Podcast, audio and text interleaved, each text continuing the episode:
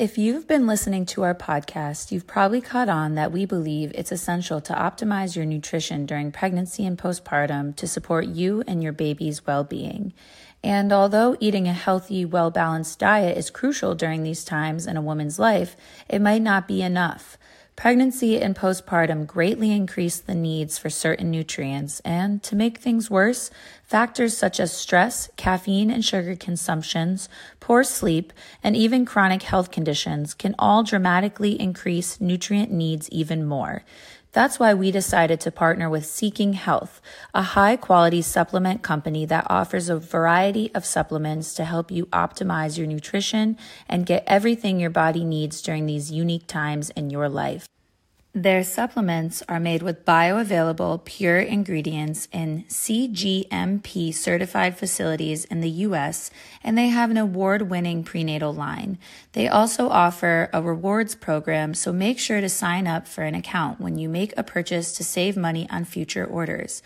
Click the link in the show notes to shop for Seeking Health supplements today. Now, on to today's episode.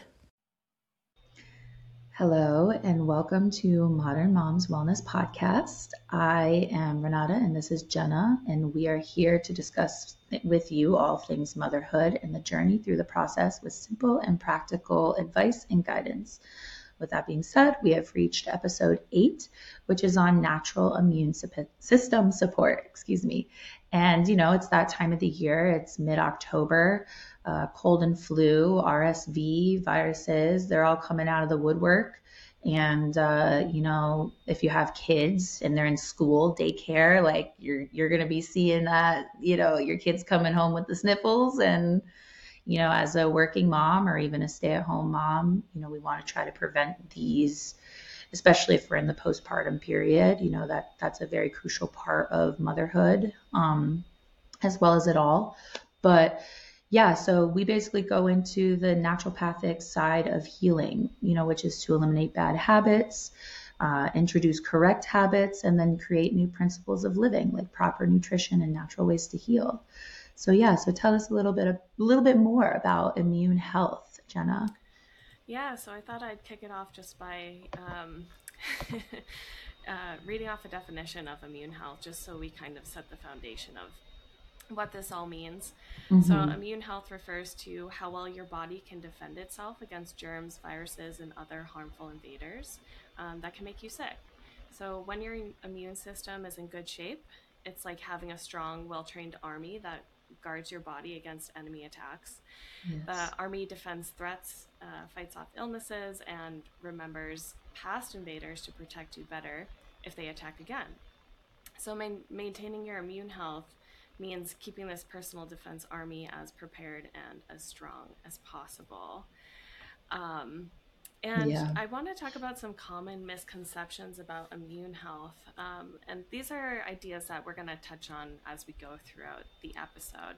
So these are the things that people commonly think are true about immune health. So the first one is boosting the immune system is always good. The second one is vitamins and supplements can always prevent illness. The 3rd mm-hmm. one is getting sick means your immune system is weak. And the fourth one is you only need to think about your immune health when you're sick. Mm. Um, so, yeah, like I said, we're going to be diving into each of these topics deeper and kind of, you know, debunking them and, and helping uh, everyone understand um, the the truth behind all of those things. Yeah, and that could kind of bring into the aspect of holistic health in general, like mm-hmm. being the whole body 100% of the time. I mean, obviously we can't always be 100%, you know, you know, thinking about our own body all the time, but uh, like 100% of the time just wondering if my immune is function my immune system is functioning well. So like whole the whole body and how it works and how holistic health can play a role into that too. So yeah so um, i think we can really go into like we could start going into how um, the gut and how it's affiliated with immune health and how we should be taking care of our gut most of the time to potentially prevent illnesses from coming up. And that could be cold, flu, you know, RSV sicknesses like that, but also other illnesses that can come from not maintaining a good gut microbiome, like um, autoimmune diseases, for instance, and stuff. So, one thing that's really important is the gut brain axis and how um, the gut can also play a role in mental health too. So, um, yeah, so basically, like the the GBA gut brain axis consists of the communication between the central and the enteric nervous system, linking emotional and cognitive centers of the brain with peripheral intestinal functions. So that's that gut brain axis, the access, the intestinal and the peripheral, which is up in the brain and goes throughout your whole body. There's neurological links. Um, and research has described the importance of gut micro microbiota and influencing these interactions. So yeah, so what you put in your belly is going to play a role in immune response, mm-hmm. um, metabolic function, adrenal fatigue, uh, you know, weight gain is a possible thing with that too. I mean, that's besides the point in the fact of immune system health right now, but even your cortisol levels, if you're you know you're in adrenal fatigue your cortisol levels are imbalanced and that could create fight and flight and also a poor immune response too. But we'll get into also like how to relieve stress and natural ways to relieve stress too to to help with that. Um, so yeah one thing um, the interaction between the microbiota, microbiota and the GBA appears to be bidirectional namely through signaling from gut microbiota to the brain, from the brain to the gut. Uh, so this means neural hormones, emotions, cognitive function, endocrine, reproductive, and hormone, immune, which lays in your gut, and then the humoral links. So this is all related. So that's why it's really good to constant, well, I, I say that lightly, but like constantly just think of how our immune system is doing day to day. Mm-hmm. Yeah, and I think something that's really interesting is 70% of our immune system is found in our gut. Yeah. Um, so that's why there is that huge um, connection between the gut and the brain, and the gut is considered to be the second brain. Um, yep. So, and another important thing is that um, the mucosal layer, the mucosal yes. lining in the gut, um, is a first line of defense for protecting foreign invaders, um, you know, unwanted bacteria, viruses, even um, food particles from getting mm-hmm. into the mm-hmm. body and creating that immune response. So these are all things that um, are so the, um, supporting the mucosal layer is another important aspect of immune health.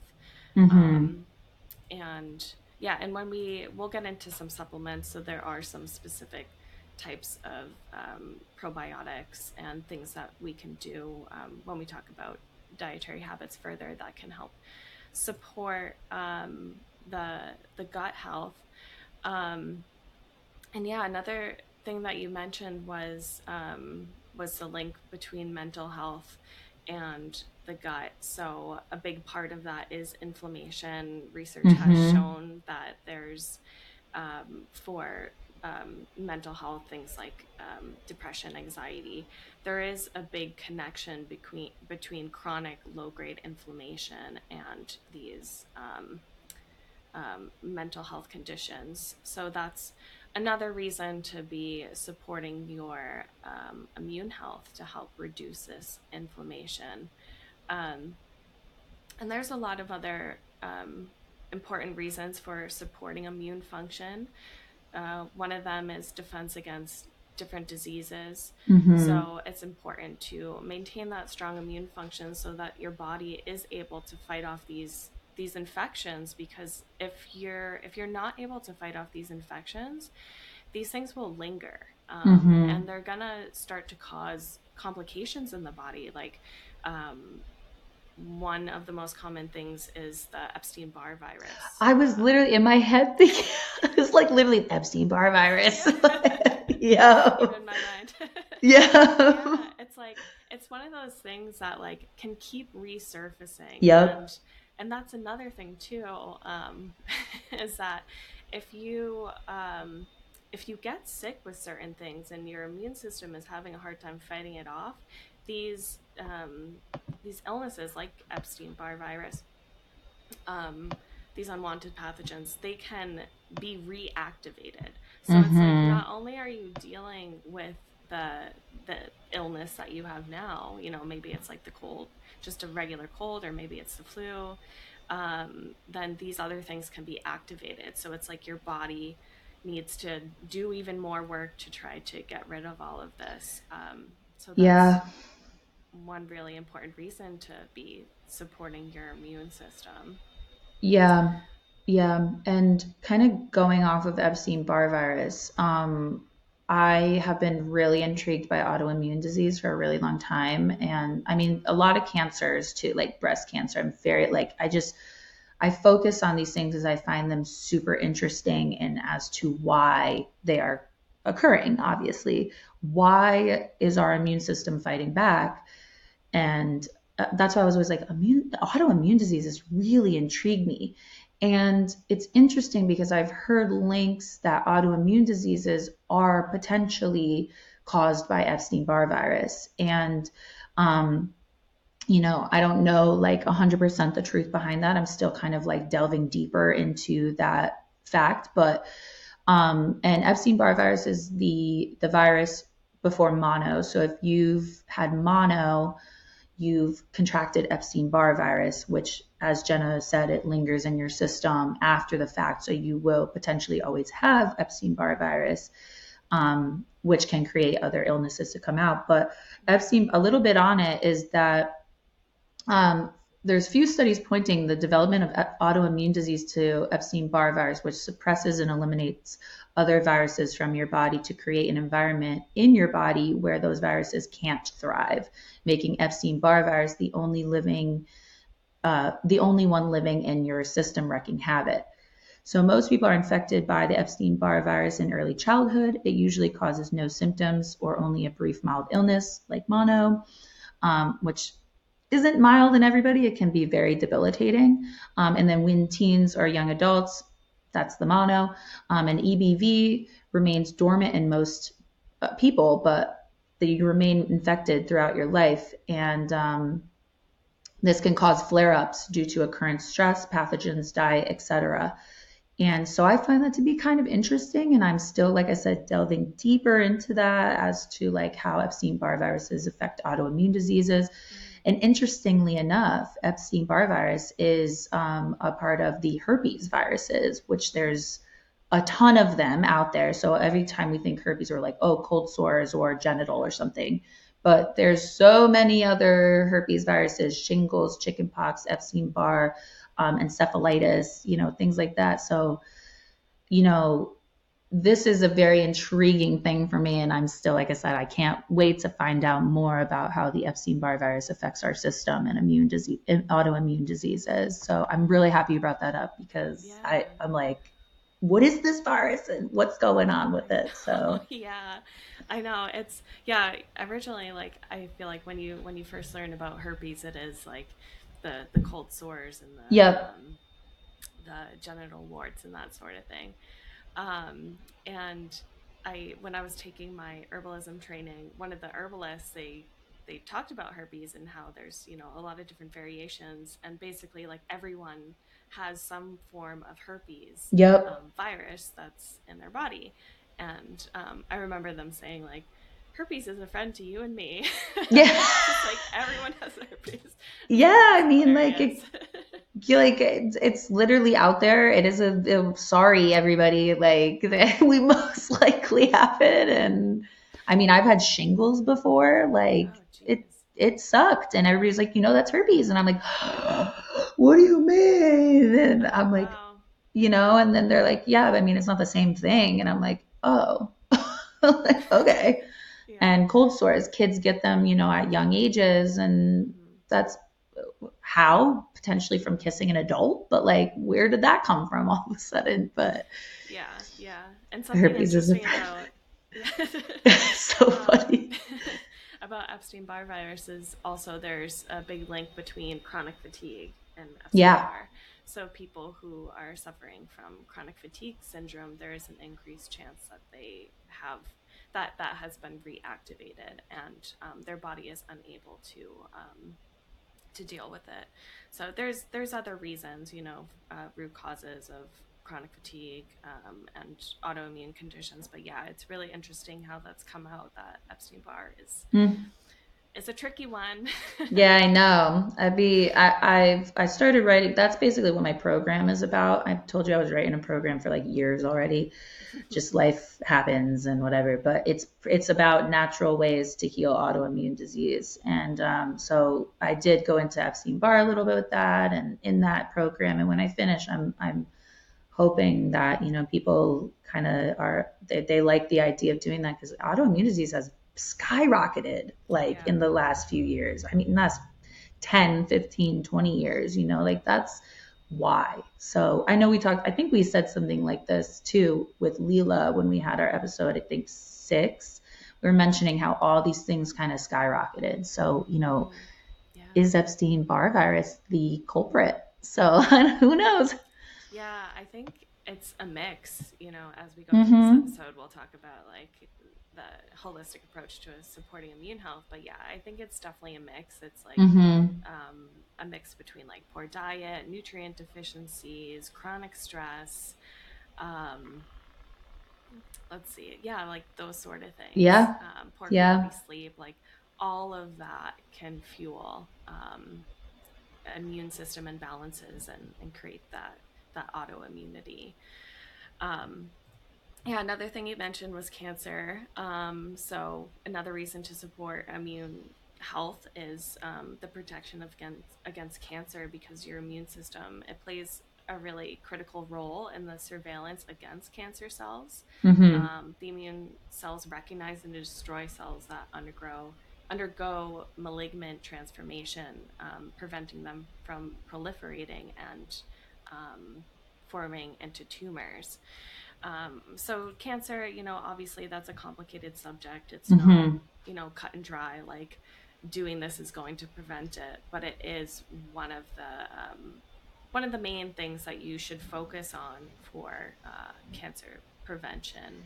Um, and also, um, I guess it depends on the treatment you're undergoing with cancer. Right. Um, I don't think you, if you have cancer, you don't there's like specific protocols that you have to follow. Like you don't mm-hmm. want to be doing things that are supporting your immune system because um, you you don't want it to interact with the medications. But there, that's thing. Those are things that you can focus on after your cancer treatment. Definitely right. work with a, a professional yeah. on that sort of thing. Yeah, depending on which route you go, for sure. Because like she said, like chemotherapy and radiation, you know. Mm-hmm there's some that can cause a bunch of interactions with that. I, I've definitely researched a lot of that too, because you know when you hear about someone getting cancer, you automatically want to just start sending them, you know, herbal supplements or yeah. these vitamins are the best for you and this that and the but you know you got to be you got to be sensitive to what their their treatment they're they're using and mm-hmm.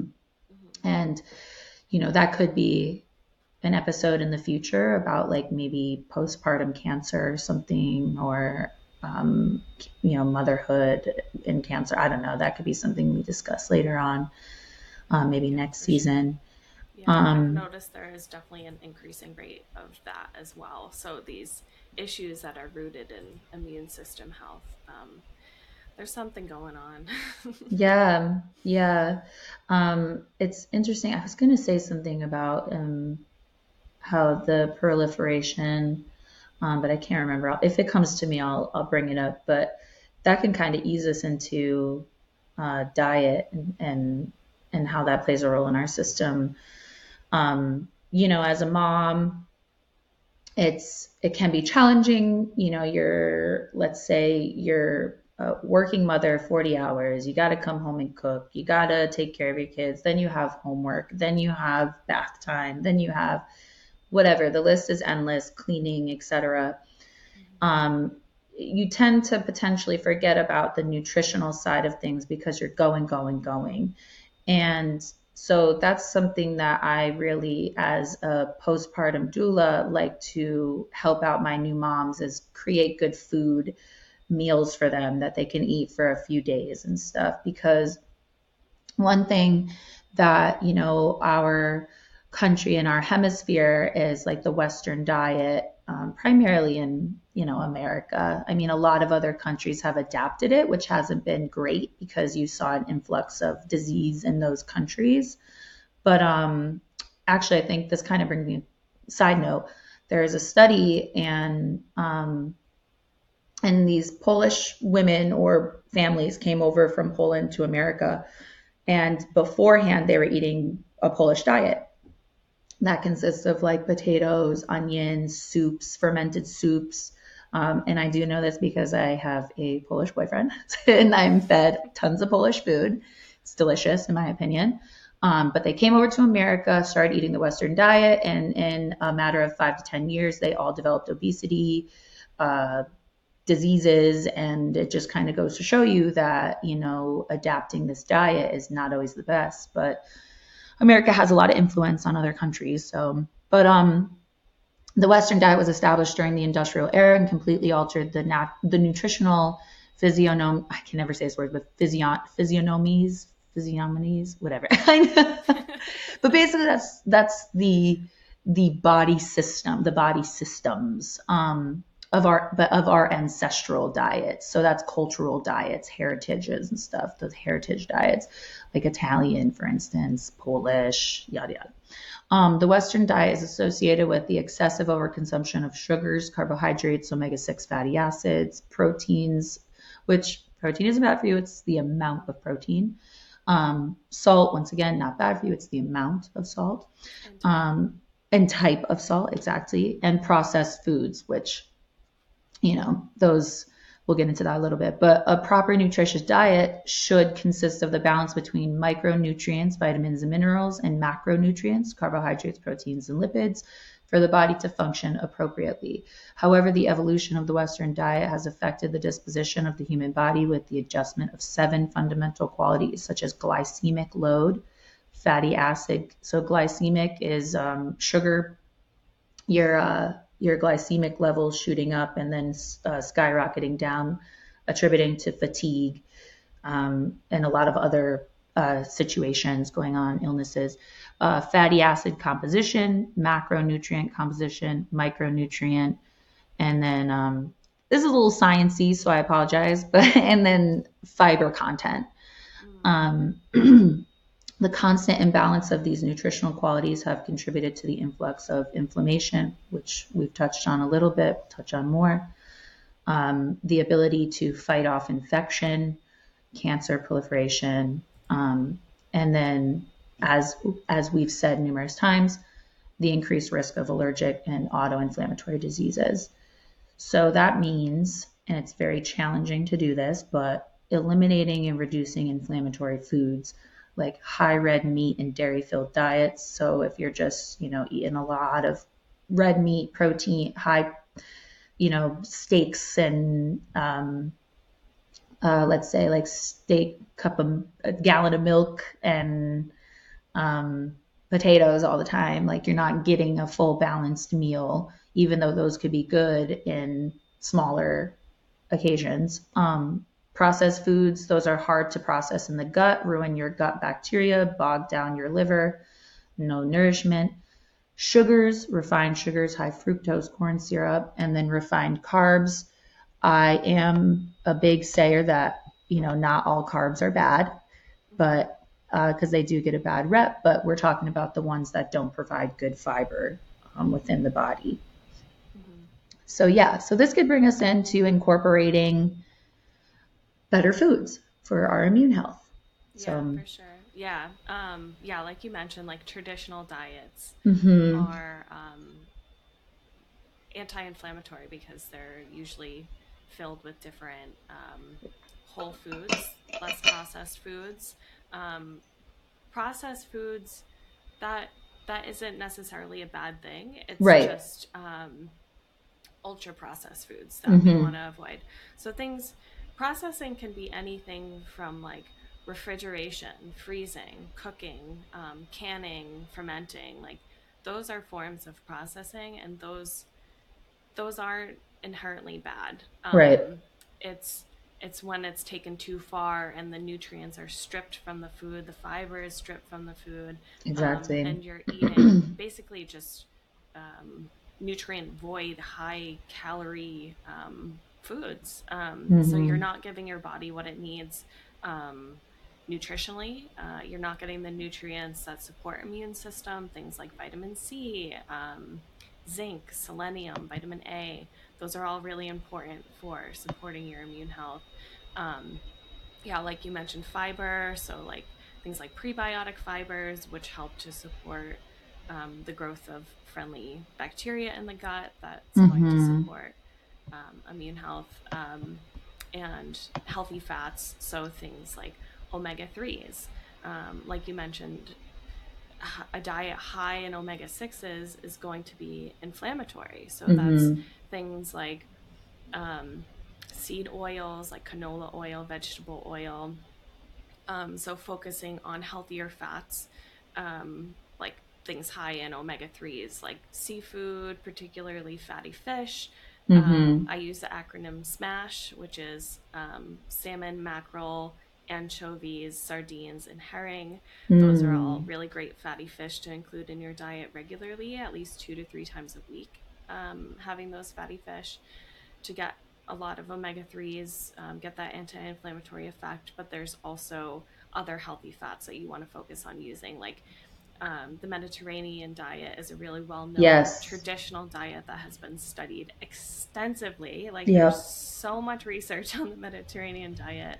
Um, and one of the biggest things is its anti-inflammatory effect, and a big part of that is olive oil. Mm. Getting cold pressed extra virgin olive oil, just using that every time you cook. Um, it has a smoke point, I think, around like 400. So if you, you yeah. can cook with it, but you just don't want to cook with it at higher temperatures, um, and it's still going to maintain its benefits.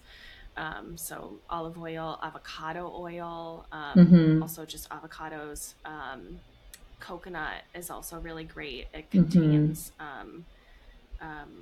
medium chain triglycerides, um, which is beneficial beneficial to the body, and it it also has an antifungal property, antimicrobial mm-hmm. property to it. Coconut oil and coconut products, so that's also really great and another really big piece is um, with whole foods, it maintains um, antioxidants as well, mm-hmm. like different plant compounds, different phytonutrients. So when you have ultra processed food and you're stripping all this away, you're also getting rid of those really beneficial phytonutrients and like bitter compounds that help with digestion and mm-hmm. um, supporting overall health and especially immune health. Mm-hmm. Um, and yeah, when it comes to animal proteins, um, I think red meat is definitely it can definitely be a healthy part of yeah. someone's diet, and yeah. um, it's a great source of a lot of different nutrients. Um, but I'd say probably it needs to be in balance with everything mm-hmm. else. Um, so, like you said, not just eating like red meat and potatoes all yeah. the time. Yeah. Um, but animal proteins are great. Things like poultry, red meat, eggs, dairy, if it's tolerated, particularly mm-hmm. um, whole, whole, fat dairy. Yep, whole. Mm-hmm. Yeah, keeping the fat in there. Um, I personally think that if you're buying animal proteins and products, they should be organic, just mm-hmm. due to um, um, just non-organic um, animal feed can be more inflammatory. So, you know, if these animals are eating inflammatory diets and you're eating the animal proteins, they're also going to affect your body. They're right. usually higher in omega 6s. Um, but I understand that's not available to everyone. So I'd say, you know, at a minimum, making sure that they don't contain any hormones or antibiotics. Mm-hmm. Um, if you're buying these proteins, um, and and just oh another thing um, did you? I can't remember if you touched on this, but the fermented foods. Um, yep, yep, a little bit because of the Polish side. Yeah, yeah, yeah, So fermented foods, if they're separated, um, they can be higher in histamine. So, and also if you're not used to eating fermented foods, it, it's it's really important to start at really low um, amounts. Mm-hmm. So even just like a teaspoon of um, sauerkraut juice, you know, just for a few days, just doing that teaspoon and like mm-hmm. gradually increasing it because you can cause some digestive distress if you're going full force to yeah. fermented foods. Um, you're likely to cause some some unwanted um, benefits, uh, unwanted side effects, and um, and you can even uh, create uh, gut issues from having yeah. too many probiotics going in at once. Um, yeah, I want to add in a, a, smidge because the Mediterranean, I, I grew up on that, so like it's very ingrained in my head, and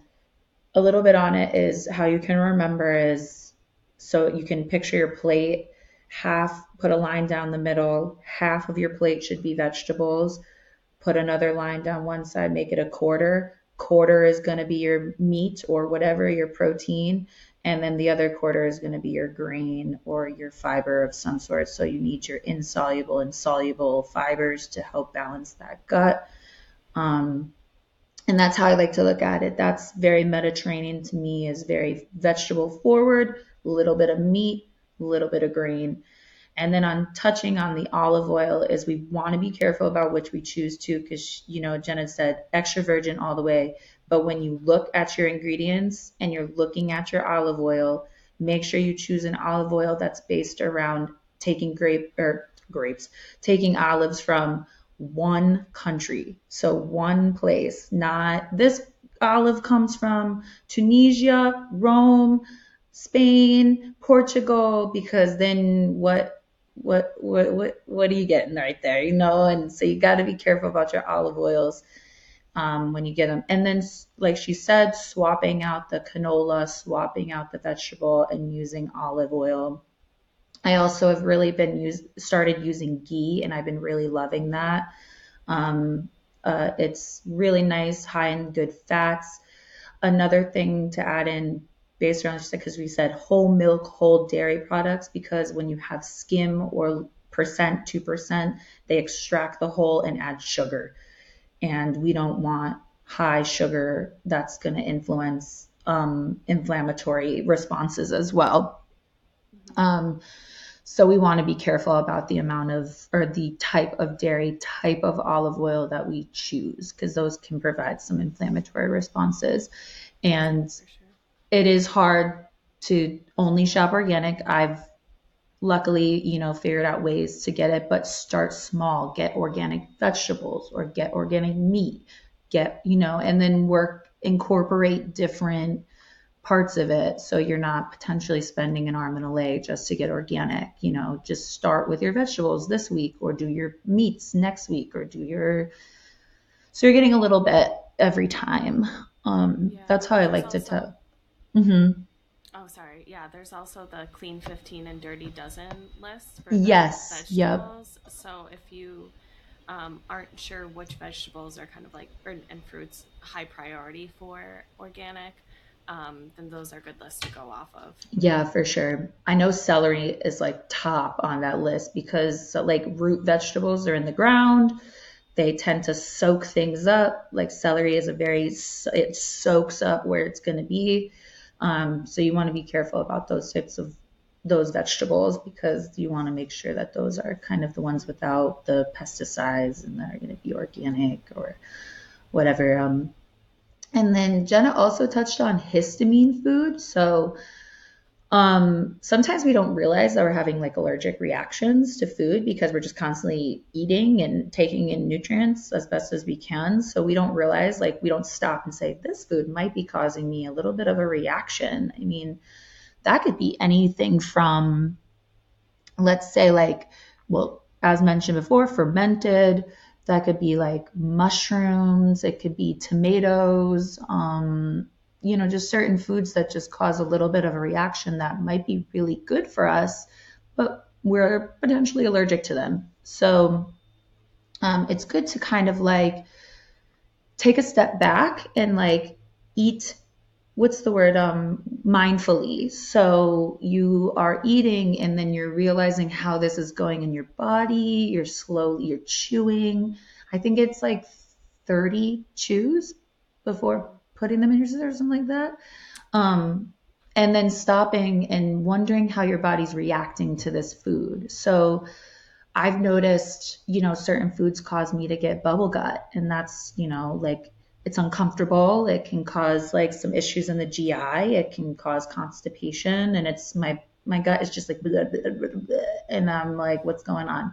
Okay, what did I eat prior to that that's causing me to have a little bit about a little bit about of uh, bubble gut. So like raw onions have caused me to have that. So I prefer like cooked onions for sure and or like slightly cooked. Like I like them still with a crunch. But like things like that can cause that kind of reaction that you you should maybe potentially just stop and say, let me keep a diary of what's going in my body and uh, mindfully eat. So that can help build your immune system too because you're lessening those uh, those triggering foods. Yeah, yeah, it can be really tricky to figure out if certain foods are bothering you. Mm-hmm. There's an immediate reaction, like you mentioned, like um, onions. That that is a high FODMAP food when it's, mm-hmm. um, especially when it's raw. So um, that sort of thing, it, it tends to have a more immediate reaction. But things like histamine foods, foods that are high in histamine, um, and other food sensitivities can take um, even up to like three days to get okay. a reaction. Mm-hmm. Um, like personally, I I have a high sensitivity to um, gluten and eggs, and um, if I eat them, I get severe fatigue. Um, I get depressed. Um, I'm really every time. Every time. Wow. Mm-hmm. So and so if I eat them, it's usually like two days after. That's wow. when it's gonna peak. Um, I'm not gonna feel it much the day after, although eggs it does seem to be that way. But gluten, so that's a bit quicker. Be, it can sometimes be a little more of a delayed reaction, and mm-hmm. um, yeah, I can be depressed for and tired for three days, maybe longer. Following the three days, or when it yeah, starts. So okay, wow. Yeah yeah, there was one time I was accidentally glutened. Um, I think it was last summer maybe, and someone um, I just blindly trusted what they were making, and they were corn muffins, and I said, you know, things that I am sensitive to, and um, gluten, and so I just assumed that that wasn't in there because it was a, a bag mix. So whoever made it didn't look at the bag, just also mm-hmm. assumed that it didn't have gluten and come to find out that um, so I ate a whole bunch. And then for a week after that I was so tired. I was feeling so depressed. And then I saw the bag um, the bag mix in the grocery store and I was like those are really good. Like I want to look at them. Like I want to get them again. And then I looked at the ingredients and it was like wheat was the first one. And I was like, oh my god, this explains everything. So, you know, sometimes people think like, oh, it's all in your head. Like, no, right? Know, like, you think you're gonna have this reaction, so it, it happens. But like, that was that was a moment where I like I was like, yeah, it's definitely not in my head because interesting. yeah, because right, like you know why like you you don't attribute like 3 days later that it could have been from food you know? You're like oh maybe i'm just feeling down today. Maybe i'm you know i caught something. And that's really intriguing too because if you're eating these foods and you don't know that you know 3 days away you're potentially lowering your immune system too and then attract potentially attracting a you know a pathogen to come on in because you're susceptible at that point. Um so that's kind of interesting too. I you know and i love when jenna and i are on these these of the podcast because we both just bounce off each other so well because there's so many things that like I have on my outline and she'll have on her outline and then we just come out with all of our information and it's just like so cool to see that you know what she teaches me and stuff. But um yeah, sure. do you have celiacs or is it just like a gluten intolerance? You know, I'm not sure because I so after I gave birth to my first, um, I was in my herbalism program, and they were all about the paleo diet, and a big part of that was doing a whole 30. So I did a whole 30, and um, I, I felt better during it. So I continued to eat gluten free.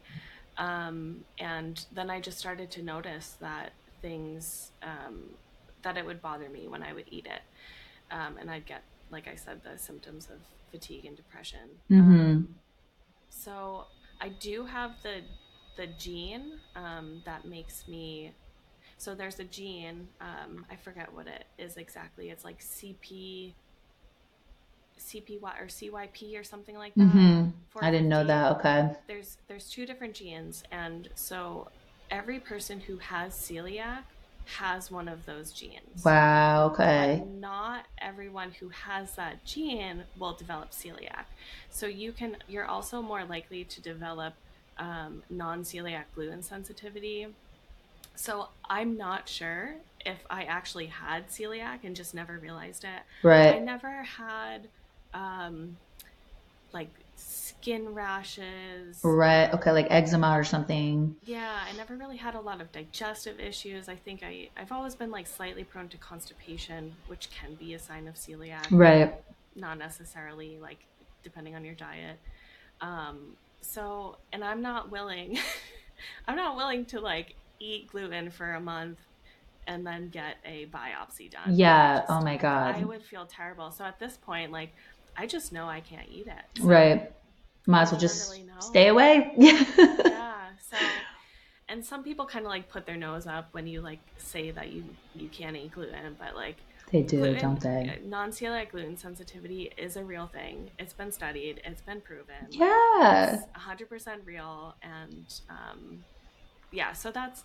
I mean, that's just one example of a food sensitivity, and um, I'd say unless you know what food sensitivities you have, um, I think it's important to work with a practitioner who's yes. who understands um, how to actually figure out um, your food sensitivities or or doing some sort of food sensitivity test. Um, although with those, they can be overwhelming, and then you might cut out all these different things, and um, that can be mm-hmm. too much mm-hmm. too.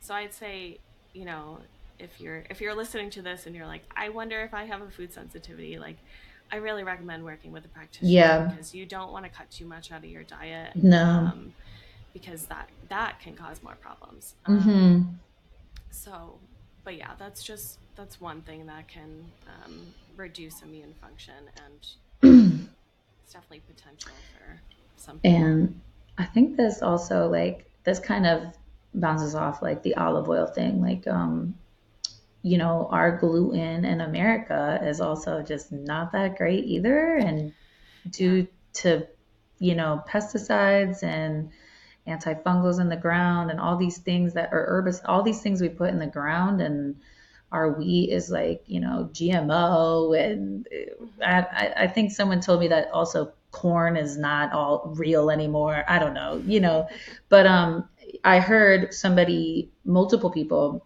I don't know if I said this before, but multiple people have gone to Europe or other countries where they've had like normal gluten and they do not have an issue.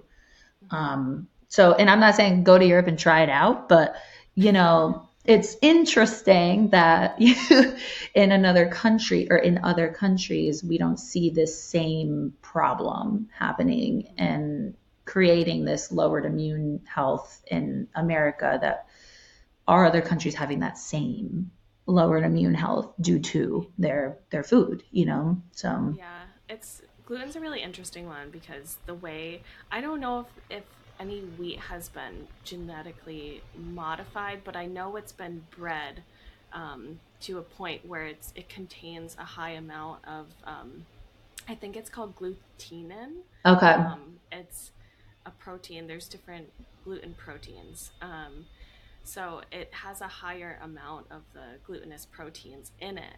And gluten actually affects, it interacts with your, um, your gut barrier. So it can actually increase um, gut permeability. So the more gluten that um, wheat has or gluten containing grains have, the more likely it is to interact with that um, that gut barrier and be like, hey, let me in. yeah. Um, it can open the doors and go in. So, so that's one thing. And yeah, like you said, like the pesticides. So, um, and all the chemicals that they're putting on wheat is just it's so bad. Mm-hmm. Um, so if you are able to, if you are eating grains that contain gluten, um, or a lot of grains actually in the U.S., I would say th- that's do. another good one to get organic. And mm-hmm. yeah, it's really interesting how people can go to other countries and and not have issues with gluten. And I know that um, some people they they ship um, like pastas and stuff from other countries. Yeah, um, I'm about to start doing they still that. want to eat it. yeah, they don't want to have those those weird reactions. So yeah, I am fortunate to. I mean, I don't think I have a gluten intolerance, but um, I don't eat that much bread. I love bagels a lot. Um, I would eat a bagel like three times a day if I could.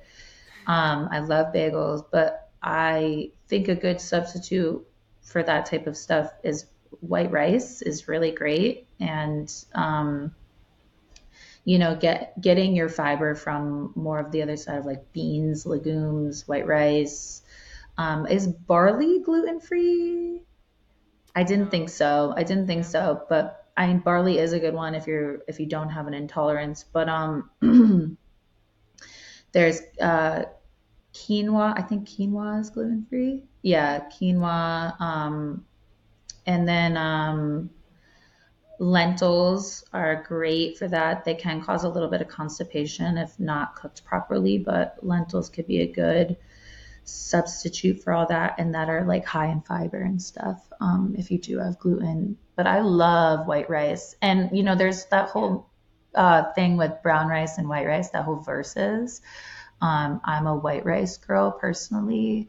Um, in certain countries in Asia, they've been taking the rice out of the little packaging, basically, you know, the little uh, grain, I guess, I don't know, for years. And uh, brown rice is essentially keeping it in that little coating, that like little coat, I guess, that it has. So um, when you take it out, it, it helps digest better in the system than having that brown coat on top of it. So, yeah, um, yeah, for sure.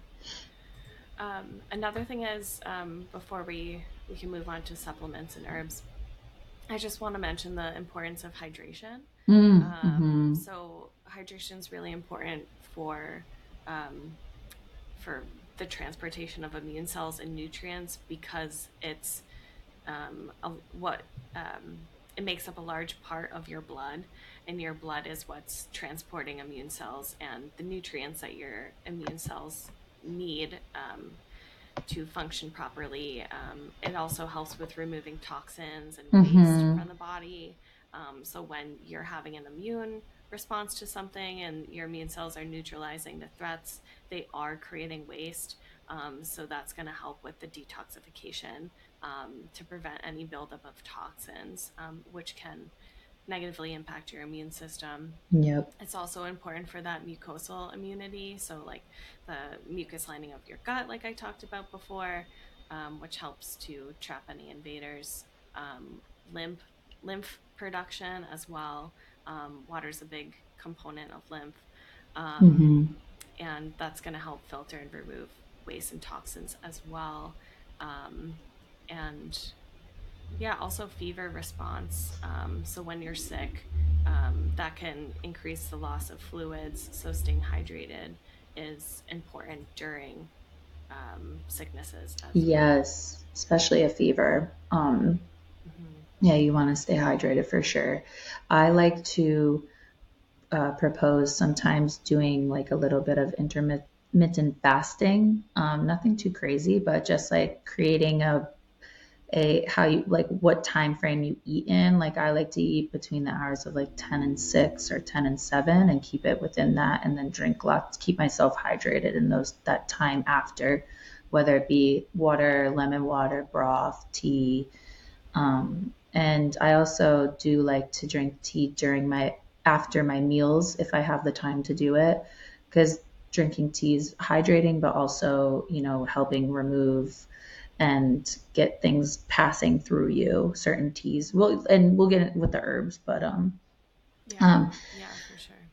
I want to talk about mushrooms a little bit. I yeah. am obsessed with mushrooms. I love them. They're one of my favorite foods. And I'm not talking about psychedelic mushrooms. I'm talking about like culinary medicinal mushrooms. And yes, psychedelic psychedelic could be their own thing, but um, that's besides the point. But um, so like the theory of using plants for medicinal purposes is a developing reality in the Western culture. And I mean, yes, it's been around. Native Americans have always been involved, obviously, with, you know, gathering herbs, but like us as our new culture of things, um, it's very new to us. And foraging, I feel like, is becoming more of a thing. Like there's always been foragers, obviously, but in our American culture. Like we're now starting to forage and get familiar with the earth and get really deep with it and grounding and all that. But um, Eastern medicine has always incorporated plants into their diet. And one of those is mushrooms. And mushrooms are low in calories, they're cholesterol free and nutrient dense, including selenium, potassium, riboflavin, vitamin B's, niacin, and riboflavin uh, vitamin D, proteins, and fiber. So this is this could be a really good substitute for like the really big meat lovers, especially the red meat lovers, like adding mushrooms in because they have that meaty texture. Um, and not only do mushrooms consist of important nutrients, the bioactive compounds in mushrooms are polysaccharides, um, amino acids, triterpenes, terpenoids, um, and they have antimicrobial, antiviral, anti-tumor, antioxidant. Might I say it like that? Antioxidant, um, anti-allergenic, adaptogen, immunomodulating, um, hypoglycemic, hepatoprotective, which is the liver, and then anti-inflammatory properties, um, which can be used against illnesses and colds, flus, chronic illness, etc and um, mushrooms such as shiitake, oyster, reishi, turkey tail, cordyceps, chaga, lion's mane, maitake, or hen of the woods, maitake, hen of the woods. Um, and if you don't like the taste or the texture, you could always dehydrate and ground up into capsules. You could always drink it in tea with other herbs. Um, get a tincture for yourself. Um, there's alcohol based tinctures and then there's oil based tinctures. So an oil-based tincture is a little bit different, but um, and then coffee. There's really good coffee brands now that have mushrooms in there. And we've said this before, you got to be careful about your supplements and where you get your products from because some supplement companies say they have stuff in them and then they don't actually have that in them. And mushroom companies are one of those. So um, Four Sigmatic is really great. Um, I can't remember the other one, but the Paul Stamets one has been pretty decently researched and is, I can't remember the name of it. Um, host defense. There you go. Defense, yeah. Yep. Yeah, I, I was like, yeah. I was like, it's on the tip of my tongue. um, and you know, there's kind of like a bunch of haters on Paul Stamets, but he made mushrooms pretty big. You know, he's, hmm. he's, yeah, you know, there's always a hater somewhere. Yeah. Um, but he's kind of made mushrooms, you know, like uh, he's one of the influencers of mushrooms and I would say like our American culture. So, um, highly suggest looking into Four Sigmatic though. I did so I did my research my thesis and my master's on mushrooms and I um, if you if anyone has any more questions on them, they please come to me. I love talking about it.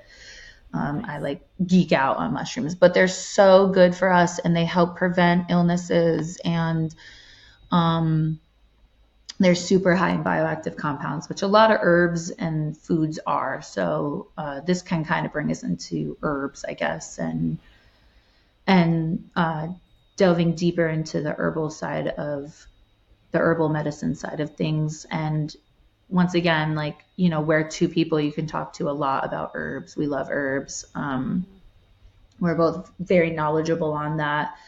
And uh, one thing I always like talking about is the fact that herbs have energetics. And uh, this is essentially distinguishing characteristics of the plant's properties and qualities. So this is not to be confused with the actions, and actions are antimicrobial, anti-inflammatory, uh, analgesic, which is pain relief, et cetera, and so forth. They are the um, they're represented with temperature, moisture, and tone. So like pungent, moistening, and drying. And some of the herbs I like when I'm sick are um, moistening herbs because they create that expectorant property. That's the action. So moistening is the energetic, expectorant is the action, and expectorant means bleh, letting out all of the mucus and just bleh, getting it all out. So um, mullein is one of my favorites for that. Marshmallow root is really good, not to be confused with marshmallow. It's marshmallow. Um, and those relieve mucus from the lungs and the chest due to their moistening energetics. Um, another good one for cold and flu are like warming and cooling herbs. Uh, so like cooling is like dandelion, lemon balm, and then um, aloe vera, which is also I'm pretty sure an, an expectorant to or a I think it's an or a, um, a laxative, so it can expel that way. And then warming herbs like uh, calendula, cayenne, ginger, uh, and rosemary could be really good for cold and flu and fevers and um, fevers with chills, especially because um, you I like to pair herbs based around my symptoms or my what I'm going through. So that's what I really love to talk to people about is like pairing the right herb to your de- to the desired effect. So, mm-hmm. um, yeah. So if you want to go into a little bit about that too. Yeah, for sure. So if you're like, when in doubt, if you're sick, go for ginger. Yes, like, ginger. Oh ginger my god, is amazing. It's favorite. Warming. Like it, it feels good in your throat. So mm-hmm. like if you have a sore throat, if anything's going on with your digestive system, it helps to bring some warmth in, in there and it's very settling to like nausea um, and also it helps with with headaches too mm. i feel um, it's i think it's um, i think it's in chinese medicine it is it's one of those herbs that's used you know when you're sick just go to that um, so i think that's that's really great. My I've trained my kids now that when they feel a little sick, the first thing they're asking for is ginger tea. Love that. Good for them. Yeah. And they like it too. So um, ginger's great. Um, also, if you have um, anything going on in the respiratory system, so whether it's in the sinuses, um, in the lungs, you have that congestion, doing steams mm-hmm. are really mm-hmm. great. So you mentioned rosemary. You can do a steam with rosemary. You can do a steam with thyme. Um, those are some of the best ones. They have really strong antimicrobial actions. Um, so if you've never done a thyme steam before, you can definitely look it up on Google. Mm-hmm. I'm sure there's videos on YouTube, but it's pretty simple. You take a medium-sized pot, you fill it up with um, water, maybe about halfway. You bring it to a boil. Um, then you put a um, an oven mitt um, or a towel folded up well on the table just to you know avoid the hot pot being directly on the table. So mm-hmm. you put that on the table. You put the um, pot on top of it, and then you take a big blanket mm-hmm. or a big towel, and you put it over you like a tent, so that you're tenting yourself over the um, over the pot. And then you put this is important. You have to wait to put the the dried herbs, they have to be dried. You put them in the pot so that the essential oils um, in the plants um, are um, taken up by the steam. And mm-hmm. you don't want to sit too close, but you want to be close enough that you are breathing in good deep breaths through your nose, um, getting that, that steam in there. And you can stay there five to 10 minutes. Um, mm-hmm. And if you're sick, you want to do that um, at least once a day, but ideally like two, even three times a day if you're able to. Um, and moistening herbs too, like you said, mm-hmm. if things are feeling dry. So the steam is going to help a little bit with the um, the dryness, but because um, thyme and rosemary are more drying, you you would also want to um, use moistening herbs, like making a, a tea with mullein. Mm-hmm. And that's I mean that's an, another thing too. So if you want the moistening benefits of mucilaginous herbs, it needs to be in a um, a cold infusion so that it doesn't necessarily have to be cold water. It could be cool or room temperature water. But it needs to sit in that water for at least two hours. If you have overnight, that's one of the best ways. Just put it out, let it sit. Um, but that's really what's going to draw out the mucilaginous herbs.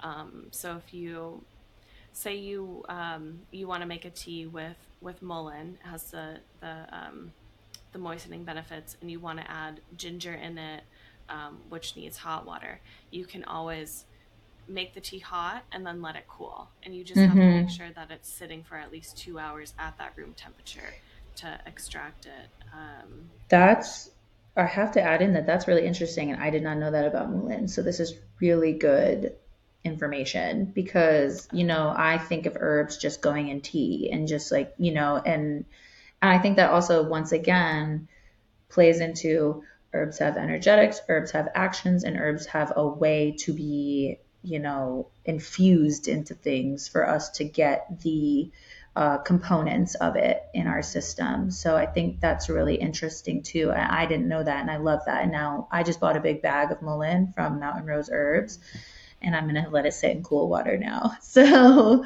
really excited. And also just bought echinacea too. I was so sad. I have an echinacea plant and echinacea is on the potential endangered plant list.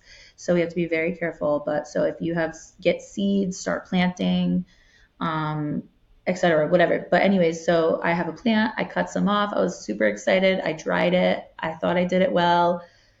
They grew mold, and I was like, no, I know. I didn't dry them long enough. I was so sad, and I even have a dehydrator, and I didn't do it. I didn't use it. I was like, I'm gonna go old fashioned and just let it sit out in the sun, and yeah.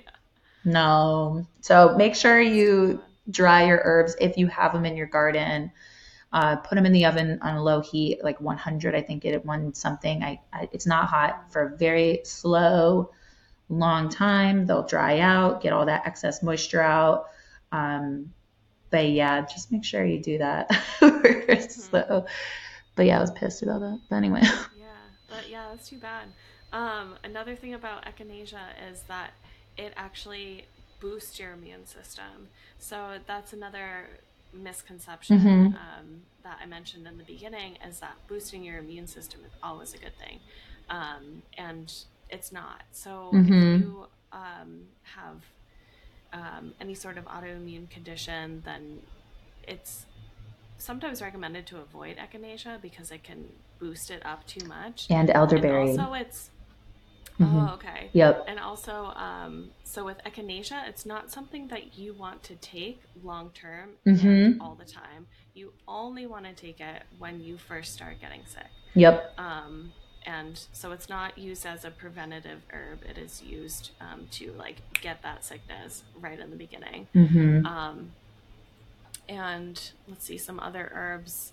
Um, astragalus is also great. So mm-hmm. that that can be used as a preventative um, herb. So that's you can take that long term, um, and you want to take you want to start taking it when you're not sick um, to help to modulate the immune system. Um, that's also an adaptogen, right? Yeah, astragalus. Yeah, I'm yep. pretty sure it's yep. an adaptogen. Um, and just some vitamin C rich herbs, things like rose hips, hibiscus, mm-hmm those can be taken um, regularly, um, drink as tea. That's one of the best ways to get that vitamin C. Um, but making sure the water isn't too hot, and if you do steep herbs with vitamin C, make sure that you you cover it, um, whatever you're putting it in, put the cover on, so that the vitamin C isn't just um, steamed away and lost mm-hmm. in the steam. Do we want to talk a little bit about um, nutritional supplements and then maybe we can wrap it up? Sure. Yeah. Yeah. Um, we both, once again, we love our supplements and incorporating them into our diets and whether that be food or taking a supplement. Um, you know, they're they're a big deal in and maintaining a good immune system. Um, I know we mentioned vitamin C, vitamin D, uh, magnesium. L-lysine is one that I uh, really like. I do get cold sores every now and then, and um, I notice they're they come up during stress or when I'm actually, you know, my immune system is lowered, which tends to be affiliated with stress. Um, uh, and I love L-lysine because it's it's really great for combating that the cold sore as well as you know getting helping with the immune system. Um, b vitamins. I mean like a lot of vitamins actually are really, they're all pretty much in, in really good for the immune system.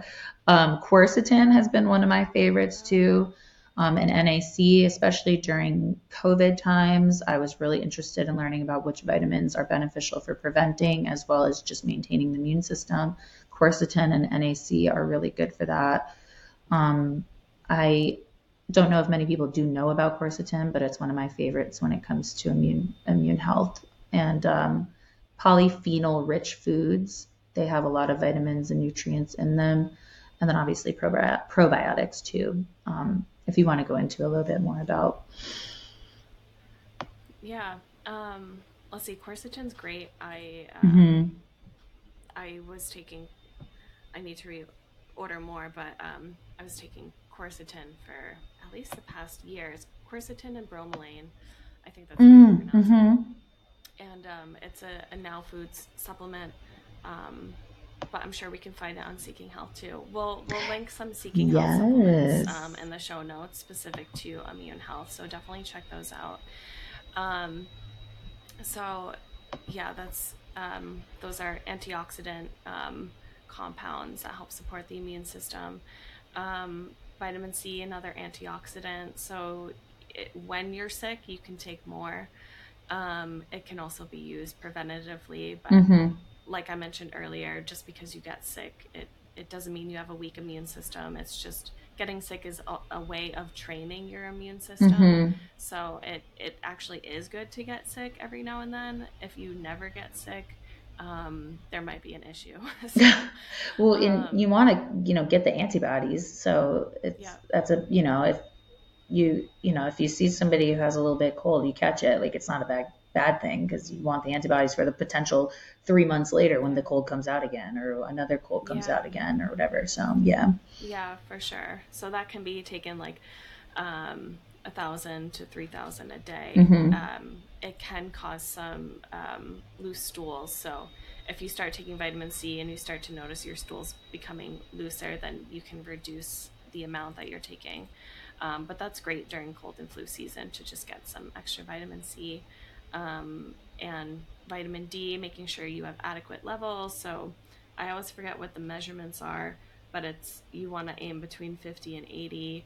Um, use It's like Oh no, um, like when you get your your blood levels tested. Oh, oh, oh, okay. I thought you meant so like the amount like, of okay, yep. Yeah, it's like fifty to eighty something per deciliter. Um, Don't ask me. Yeah. I'm not hundred percent sure. um, so you can take um, between 1,000 2,000 IUs just to maintain adequate levels if you are within that range. Um, most people, though, can get away with taking 5,000 IUs, um, mm-hmm. especially if you're not getting enough sun exposure. Um, you're in colder climates, so um, if during the winter, you know, you're not going outside getting that sun, then that's a really good time to be taking um, 5,000 IUs. Um, zinc is another really important one too. Mm-hmm. You don't want to take high doses of zinc in supplement form though. Um, it can become toxic and mm-hmm. um, it can um, reduce the absorption of copper. Yep. Um, so if you are sick or you're getting sick frequently, um, then you can take. it's recommended to take about like 30 milligrams and remember these recommendations aren't personalized. So um, if Talk you do want people. personalized recommendations, you need to work with a practitioner. Yeah. Um, I'm trying to watch the way I'm saying these. Yeah. Well, everybody, this is all suggestions to you. This is all suggestions. We don't claim anything. And, you know, this is all suggestions from people who have experience and degrees in this. But, um, you know, we're not a doctor. So we're not doctors, but, you know, we have thorough education.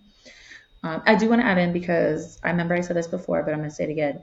Some people have issues with zinc when they take it. I have an issue with zinc when I take it. So I like to eat fish and oysters and things like that to get my zinc in my system.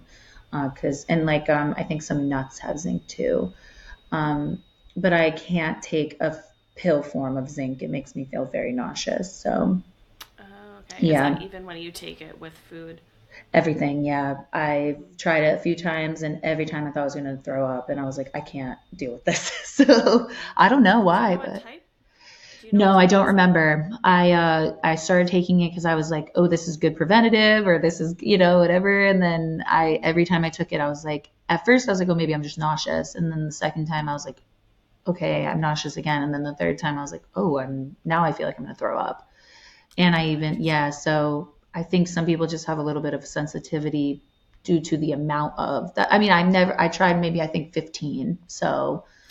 Um, maybe if I did less than that, it would be better in my system. But yeah, you can break it up. Mm-hmm. I think zinc picolinate is often recommended. I don't know off the top of my head the other forms of zinc. I don't think it was that. So maybe I'll give that a try and see what happens and see how that is. I'm affected by that.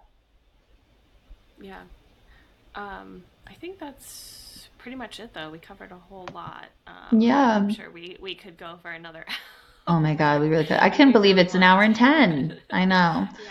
I did want to add in, though, you know, just stress management and just maintaining your life and self care and allow time for you. So that means like self care routines, baths, aromatherapy that help relieve stress and build your immune system uh, foot massage, foot baths with massages and Epsom salt, and once again aromatherapy, and um, and then re- self relief exercises like deep breathing, light exercises, um, and then uh, or like light therapy, and then light exercises, and then yoga, Pilates, Tai Chi, sound healing, so sound bath, sooth- soothing sounds, and like meditation and stuff. Just self care. Add that in, whether it be 10 minutes to an hour. Like as long as you get some time for yourself to just help relax yourself, that's going to be super.